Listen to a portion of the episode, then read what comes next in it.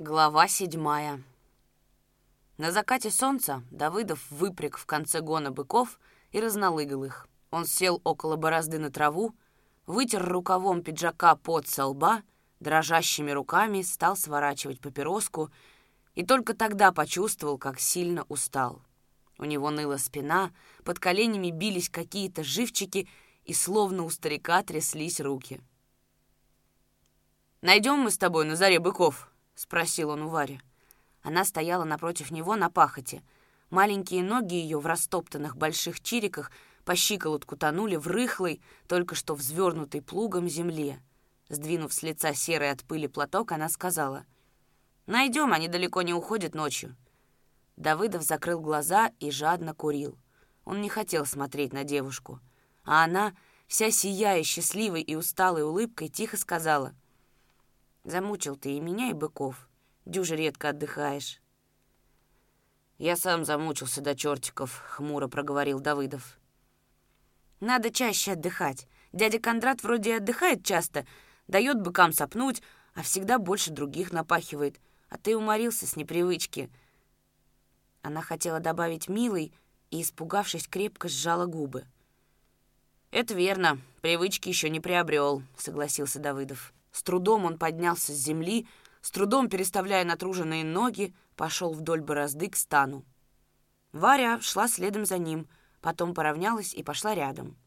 Давыдов в левой руке нес разорванную, выцветшую матросскую тельняшку. Еще днем, налаживая плуг, он нагнулся, зацепился воротом за чепигу и, рывком выпрямившись, располосовал тельняшку надвое. День был достаточно жаркий, и он мог бы великолепно обойтись без нее — но ему было совершенно невозможно в присутствии девушки идти за плугом до пояса голым. В смущении, запахивая полы матросской одежки, он спросил, нет ли у нее какой-нибудь булавки. Она ответила, что, к сожалению, нет. Давыдов уныло глянул в направлении стана. До него было не меньше двух километров. «А все-таки придется идти», — подумал Давыдов и, крякнув от досады, в полголоса чертыхнулся, сказал. «Вот что, Варюха-горюха, Обожди меня тут, я схожу на стан». «Зачем?» «Сыму это рванье и надену пиджак». «В пиджаке будет жарко». «Нет, я все-таки схожу», — упрямо сказал Давыдов. Черт возьми, не мог же он в самом деле щеголять без рубахи. Не доставало еще того, чтобы эта милая, невинная девчонка увидела, что изображено у него на груди и животе. Правда, татуировка на обоих полушариях широкой давыдовской груди скромна и даже немного сентиментальна. Рукой у флотского художника были искусно изображены два голубя. Стоило Давыдову пошевелиться, и голубые голуби на груди у него приходили в движение, а когда он поводил плечами, голуби соприкасались клювами, как бы целуясь. Только и всего. Но на животе этот рисунок был предметом давних нравственных страданий Давыдова. В годы гражданской войны молодой, двадцатилетний матрос Давыдов однажды смертельно напился. В кубрике миноносца ему поднесли еще стакан спирта. Он без сознания лежал на нижней койке в одних трусах, а два пьяных дружка с соседнего тральщика, мастера татуировки, трудились над Давыдовым, изощряя в непристойности свою разнузданную пьяную фантазию. После этого Давыдов перестал ходить в баню, а на медосмотрах настойчиво требовал, чтобы его осматривали только врачи-мужчины. Уже после демобилизации, в первый год работы на заводе, Давыдов все же как-то отважился сходить в баню. Прикрывая обеими руками живот, он разыскал свободную шайку, густо намылил голову и почти тотчас же услышал где-то рядом с собой внизу тихий смешок. Давыдов ополоснул лицо, увидел — Некий пожилой лысый гражданин, опираясь о лавку руками и загнувшись в упор, беззастенчиво рассматривал рисунок на животе Давыдова и, захлебываясь от восторга, тихо хихикал. Давыдов не спеша вылил воду и стукнул тяжелой дубовой шайкой чрезмерно любознательного гражданина по лысине. Не успев до конца рассмотреть рисунок, тот закрыл глаза, тихо улегся на полу. Все так же не спеша Давыдов помылся, вылил на Лысого целую шайку ледяной воды и, когда тот захлопал глазами, направился в предбанник. С той поры Давыдов окончательно простился с удовольствием попариться по-настоящему, по-русски, в баньке, предпочитая мыться дома. При одной мысли о том, что Варя могла хоть мельком увидеть его разрисованный живот, Давыдова бросила в жар, и он плотнее запахнул разъезжавшиеся полы тельняшки. «Ты выпряги быков и пусти их на попас, а я пошел», — сказал он со вздохом. Ему вовсе не улыбалась перспектива обходить пахоту, либо три километра спотыкаться по пашне, и все это из-за какой-то нелепой случайности. Но Варя по-своему расценила побуждение Давыдова. «Стесняется мой любимый работать возле меня без рубахи», — решила она, и, благодарная ему в душе за проявление чувства, щадящего ее девичью скромность, решительно сбросила с ног чирики.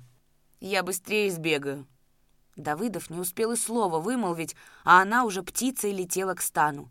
На черной пахоте мелькали смуглые икры ее быстрых ног, да схваченные встречным ветром бились на спине концы белого головного платка. Она бежала, слегка клонясь вперед, прижав к тугой груди сжатые в кулаки руки, и думала только об одном. «Сбегаю, принесу ему пиджак, я быстро бегаю, угожу ему, и он хоть разок за все время поглядит на меня ласково и, может, даже скажет «Спасибо, Варя». Давыдов долго провожал ее глазами, потом выпряг быков, вышел с пахоты. Неподалеку он нашел опутавшую прошлогоднюю бурьянину повитель, очистил ее от листьев, а гибкой веточкой наглухо зашнуровал полы тельняшки. Лег на спину и тотчас уснул, будто провалился во что-то черное, мягкое, пахнущей землей. Проснулся он от того, что по лбу его что-то ползало, наверное, паучок или какой-нибудь червяк. Морщись, он провел рукою по лицу, снова начал дремать, и снова по щеке что-то заскользило, поползло по верхней губе, защекотало в носу. Давыдов чихнул и открыл глаза. Перед ним на корточках сидела Варя и вся вздрагивала от еле сдерживаемого смеха. Она водила по лицу спящего Давыдова сухой травинкой и не успела отдернуть руку, когда Давыдов открыл глаза. Он схватил ее за тонкую кисть, но она не стала освобождать руку, а только опустилась на одно колено, и смеющееся лицо ее мгновенно стало испуганно ждущим и покорным. «Я принесла тебе пиджак, вставай», — чуть слышно прошептала она, делая слабую попытку высвободить руку. Давыдов разжал пальцы — Рука ее, большая и загорелая, упала на колено. Закрыв глаза, она слышала звонкие и частые удары своего сердца. Она все еще чего-то ждала и на что-то надеялась. Но Давыдов молчал. Грудь его дышала спокойно и ровно, на лице не дрогнул ни единый мускул. Потом он привстал, прочно уселся, поджав под себя правую ногу, ленивым движением опустил руку в карман, нащупывая кисет. Теперь их головы почти соприкасались. Давыдов шевельнул ноздрями и уловил тонкий и слегка пряный запах ее волос. Да и вся она пахла полуденным солнцем, нагретой зноем травой и тем неповторимым свежим и очаровательным запахом юности, который никто еще не смог, не сумел передать словами. «Милая девчонушка какая!» — подумал Давыдов и вздохнул. Они поднялись на ноги почти одновременно — Несколько секунд молча смотрели в глаза друг другу, потом Давыдов взял из ее рук пиджак, ласково улыбнулся одними глазами. «Спасибо, Варя». Именно так и сказал. «Варя, а не Варюха-горюха». В конце концов сбылось то, о чем она думала, когда бежала за пиджаком. Так почему же на серых глазах навернулись слезы, и, пытаясь сдержать их, мелко задрожали густые черные ресницы? «О чем ты плачешь, милая девушка?» а она беззвучно заплакала с какой-то тихой детской беспомощностью, низко склонив голову. Но Давыдов ничего не видел. Он тщательно сворачивал папироску, стараясь не просыпать ни одной крошки табаку. Папиросы у него кончились, табак был на исходе, и он экономил, сворачивая маленькие аккуратные папироски всего лишь на 4-6 добрых затяжек. Она постояла немного, тщетно стараясь успокоиться, но ей не удалось овладеть собой, и она, круто повернувшись на каблуках, пошла к быкам, на ходу проронив. «Пойду быков пригоню». Однако и тут Давыдов не расслышал жестокого волнения в ее дрожащем голосе. Он молча кивнул головой, закурил, сосредоточенно размышляя о том, за сколько дней бригаде удастся вспахать весь клин майских паров своими силами, и не лучше ли будет, если он подбросит из наиболее мощной третьей бригады несколько плугов. Ей удобно было плакать, когда Давыдов не мог видеть ее слез. И она плакала с наслаждением, и слезы катились по смуглым щекам, и она на ходу вытирала их кончиками платка. Ее первая, чистая, девичья любовь наткнулась на равнодушие Давыдова. Но кроме этого он был вообще подслеповат в любовных делах, и многое не доходило до его сознания, а если и доходило, то всегда со значительной задержкой, а иногда с непоправимым запозданием. Запрягая быков, он увидел на щеках Вари серые полосы, следы недавно пролитых и незамеченных им слез. В голосе его зазвучал упрек. «Э, Варюха-горюха, да ты сегодня, как видно, не умывалась?» «Почему это видно?» Лицо у тебя в каких-то полосах. Умываться надо каждый день», — сказал он назидательно. Солнце село, а они все еще устало шагали к стану. Сумерки ложились над степью. Терновая балка окуталась туманом.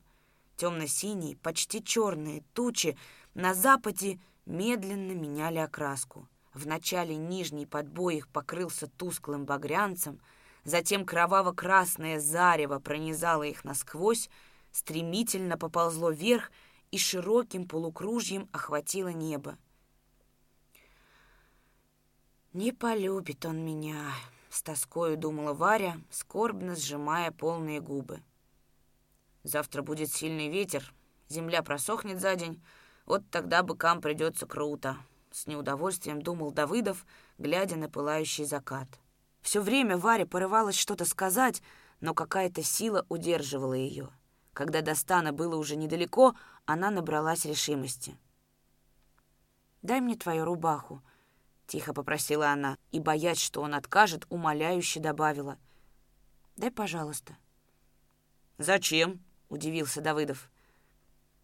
«Я ее зашью. Я так аккуратно зашью, что ты и не заметишь шва, и постираю ее». Давыдов рассмеялся.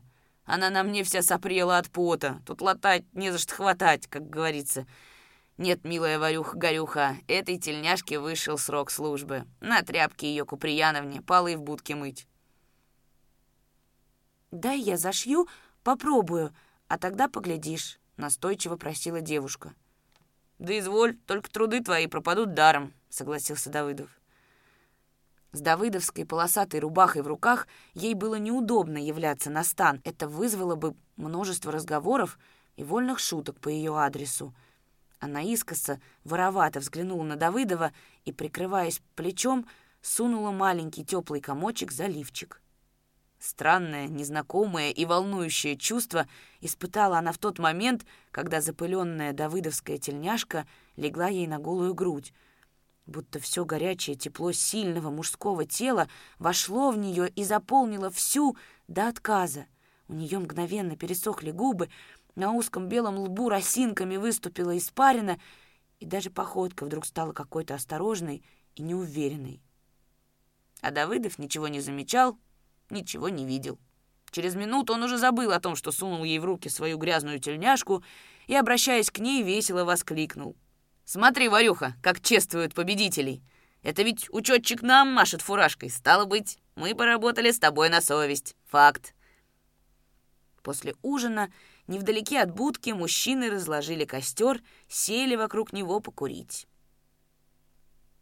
«Ну, теперь по душам. Почему плохо работали? Почему так затянули вспашку?» — спросил Давыдов. «В тех бригадах быков больше», — отозвался младший Бесхлебнов. «Насколько же больше?» А ты не знаешь? В третьей на восемь пар больше, а это, как ни кидай, а четыре плуга. В первой на два плуга больше, тоже. Выходит, они посильнее нас будут». «У нас и план больше», — вставил Прянишников. Давыдов усмехнулся. «И намного больше. Хоть на 30 гектаров, а больше. Их тоже носом не всковыряешь». «А план в марте вы утверждали? Чего ж сейчас плакаться? Исходили из наличия земли по бригадам, так ведь было?» Дубцов сдержанно сказал. «Да никто не плачется, Давыдов, не в этом дело. Быки в нашей бригаде плохими вышли из зимовки. И сенца с соломкой у нас поменьше оказалось, когда обобществляли скот и корма. Ты ведь это очень даже отлично знаешь, и придираться к нам нечего». «Да, затянули. Быки у нас в большинстве оказались слабосильными, но корма надо было распределять, как полагается, а не так, как вы с Островновым надумали, что из личных хозяйств дали, тем и кормите худобу. Вот теперь и получилось так. Кто-то кончил пахать, к покосу скот готовит, а мы все еще с парами чухаемся. «Так давайте поможем вам. Любишкин поможет», — предложил Давыдов. «А мы не откажемся», — заявил Дубцов, поддержанный молчаливым согласием всех остальных. «Мы не гордые». «Все ясно», — раздумчиво сказал Давыдов. «Ясно одно, что и правление, и все мы тут дали маху. Зимой распределяли корма, так сказать, по территориальным признакам. Ошибка. Неправильно расставили рабочую силу и тягло. Другая ошибка. А какой же дьявол нам виноват? Сами ошиблись, сами исправлять будем. По выработке, я говорю про суточную выработку, у вас неплохие цифры. А в общем получается ерунда. Давайте-ка думать, сколько вам надо подкинуть плугов, чтобы выбраться из этого фактического тупика. Давайте подсчитывать и брать все на карандаш. А на покосе учтем наши ошибки, по-иному расставим силы. Сколько можно еще ошибаться? Часа два сидели у костра, спорили, высчитывали, переругивались. Пожалуй, активнее всех выступал Атаманчуков. Он говорил с жаром, выдвигал толковые предложения, но, случайно взглянув на него в то время, как Бесхлебнов язвительно прохаживался по адресу Дубцова, Давыдов увидел в глазах Атаманчукова такую леденящую ненависть, что в изумлении поднял брови. Атаманчуков быстро опустил глаза, потрогал пальцами заросший каштановой щетиной кадык, а когда через минуту снова посмотрел на Давыдова и встретился с ним взглядом, в глазах его светилась наигранная приветливость, и каждая морщинка на лице была исполнена добродушной беспечности. «Артист», — подумал Давыдов. «Но почему же он глядел на меня таким чертом? Наверное, обижается, что я его весной выставлял из колхоза. Не знал, не мог знать Давыдов о том, что тогда весной Половцев, прослышав об исключении Атаманчукова из колхоза, ночью вызвал его к себе и, сжав массивные челюсти, сквозь зубы сказал, «Ты что делаешь, шалава? Ты мне нужен примерным колхозником, а не таким ретивым дураком, который может завалиться на пустяках сам, а на допросах в ГПУ завалить всех остальных, и все дело. Ты мне на общем колхозном собрании на колени стань, сукин сын, но добейся, чтобы собрание не утвердило решение бригады. Пока мы не начали, ни тени подозрений не должно падать на наших людей». На колени Атаманчукову не пришлось становиться — Подстегнутые приказом Половцева, на собрании в защиту Атаманчукова дружно выступили и Яков Лукич, и все его единомышленники, и собрание не утвердило решение бригады. Атаманчуков отделался общественным порицанием. С той поры он притих, работал исправно и даже стал для тех, кто работал с линцой, примером сознательного отношения к труду. Но ненависть к Давыдову и к колхозному строю он не мог глубоко и надежно запрятать. Временами, помимо его воли, она прорывалась у него то в неосторожно сказанном слове, то в скептической улыбке, то бешеными огоньками вспыхивала и тотчас гасла в темно-синих, как вороненная сталь, глазах. Только в полночь точно определили размеры требующейся помощи и сроки окончания вспашки. Тут же у костра Давыдов написал разметную записку, а Дубцов вызвался сейчас же, немедля, не дожидаясь рассвета, идти в хутор, чтобы к обеду пригнать из третьей бригады быков с плугами и самому вместе с Любишкиным отобрать наиболее работящих плугатарей. Возле потухшего костра в молчании покурили еще раз, пошли спать. А в это время Около будки происходил другой разговор. В простеньком железном тазу Варя бережно простировала тельняшку Давыдова, рядом стояла стрепуха, говорила низким, почти мужским голосом. «Ты чего плачешь, дуреха?» «Она у него солью пахнет». «Ну и что? У всех, кто работает, нижние рубахи солью и потом пахнут, а не духами и не пахучим мылом. Чего ревешь-то? Не обидел он тебя?» «Нет, что ты, тетя». «Так чего слезы точишь, дура?» Так ведь не чужую рубаху стираю, а своего родного. Склонив над тазом голову и сдерживая сдавленные рыдания, сказала девушка. После длительного молчания стрепуха подбоченилась, с сердцем воскликнула. «Нет уж, этого с меня хватит. Варька, подыми сейчас же голову». Бедный маленький погоныч, семнадцати лет от роду. Она подняла голову, и на стрепуху глянули заплаканные, но счастливые глаза нецелованной юности. «Мне и соль на его рубахе родная». Мощная грудь Дарьи Куприяновны бурно заколыхалась от смеха. «Вот теперь я вижу, что ты, Варька, стала настоящей девкой». «А какая же я раньше была, не настоящая?» «Раньше? Раньше ты ветром была, а теперь девкой стала. Пока парень не побьет другого парня из-за полюбившейся ему девки, он не парень, а пол штаны. Пока девка только зубы скалит да глазами играет, она еще не девка, а ветер в юбке. А вот когда у нее глаза от любви намокнут, когда подушка по ночам не будет просыхать от слез, тогда она становится настоящей девкой. Поняла, дурочка?» Давыдов лежал в будке, закинув за голову руки, и сон не шел к нему. «Не знаю я людей в колхозе, не знаю, чем они дышат», — сокрушенно думал он. Сначала раскулачивание, потом организация колхоза, потом хозяйственные дела, присмотреться к людям, узнать их поближе, времени не хватило. Какой же из меня руководитель к черту, если я людей не знаю, не успел узнать, а надо всех узнать, не так-то уж их много, и не так-то все это оказывается просто. Вон каким боком повернулся Аржанов. Все его считают простоватым, но он не прост, ох, не прост. Дьявол его сразу раскусит, этого бородатого лешего. Он с детства залез в свою раковину и створки захлопнул. Вот и проникни к нему в душу. Пустит он тебя как бы не так. И Яков Лукич тоже замок с секретом. Надо взять его на прицел и присмотреться к нему как следует. Ясное дело, что он кулак в прошлом, но сейчас работает добросовестно, наверное, побаивается за свое прошлое. Однако гнать его из завхозов придется. Пусть потрудится рядовым. И это Мончуков непонятен, смотрит на меня, как палач на приговоренного. А в чем дело? Типичный середняк, ну, был в белых. Так кто из них не был в белых? Это не ответ. Крепенько надо мне обо всем подумать.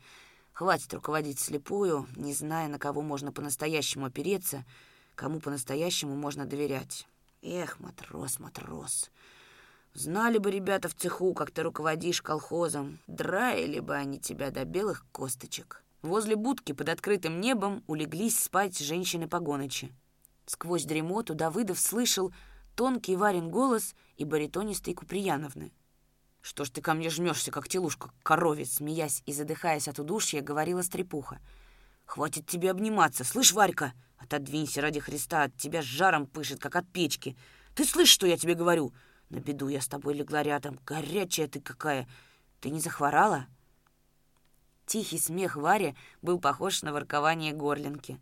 Сонно улыбаясь, Давыдов представил их лежащими рядом, подумал, засыпая. «Какая милая девчонка, большая уже, невестица, а по уму ребенок. Будь счастлива, милая Варюха-горюха». Он проснулся, когда уже рассвело — в будке никого не было, снаружи не доносились мужские голоса, все пахари находились уже в борозде. Один Давыдов отлеживался на просторных нарах.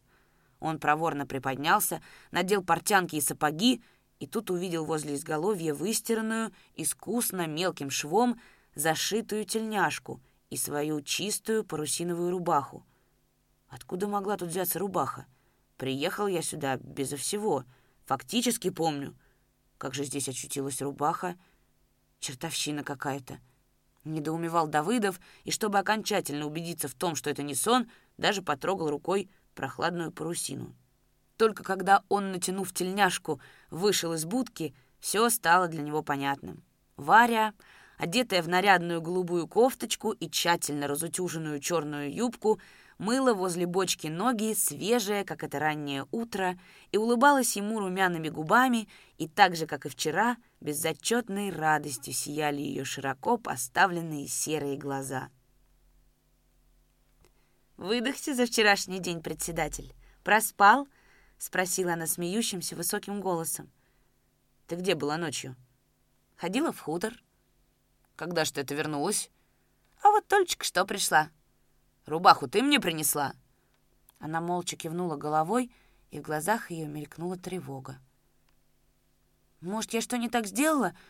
Может, мне не надо было заходить на твою квартиру, но я подумала, что полосатая рубаха ненадежная.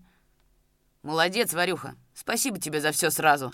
Только по какому это случаю ты так разнарядилась? Батюшки, да у нее и перстенек на пальце. В смущении, поворачивая простенькое серебряное колечко на безымянном пальце, она пролепетала. «На мне же все грязное было, как прах. Вот я и сходила мать проведать и переменить одежу». И вдруг, преодолев смущение, озорно блеснула глазами. «Хотела еще туфли надеть, чтобы ты на меня хоть разок за весь день взглянул. Да папашни с быками в туфлях Недолго проходишь».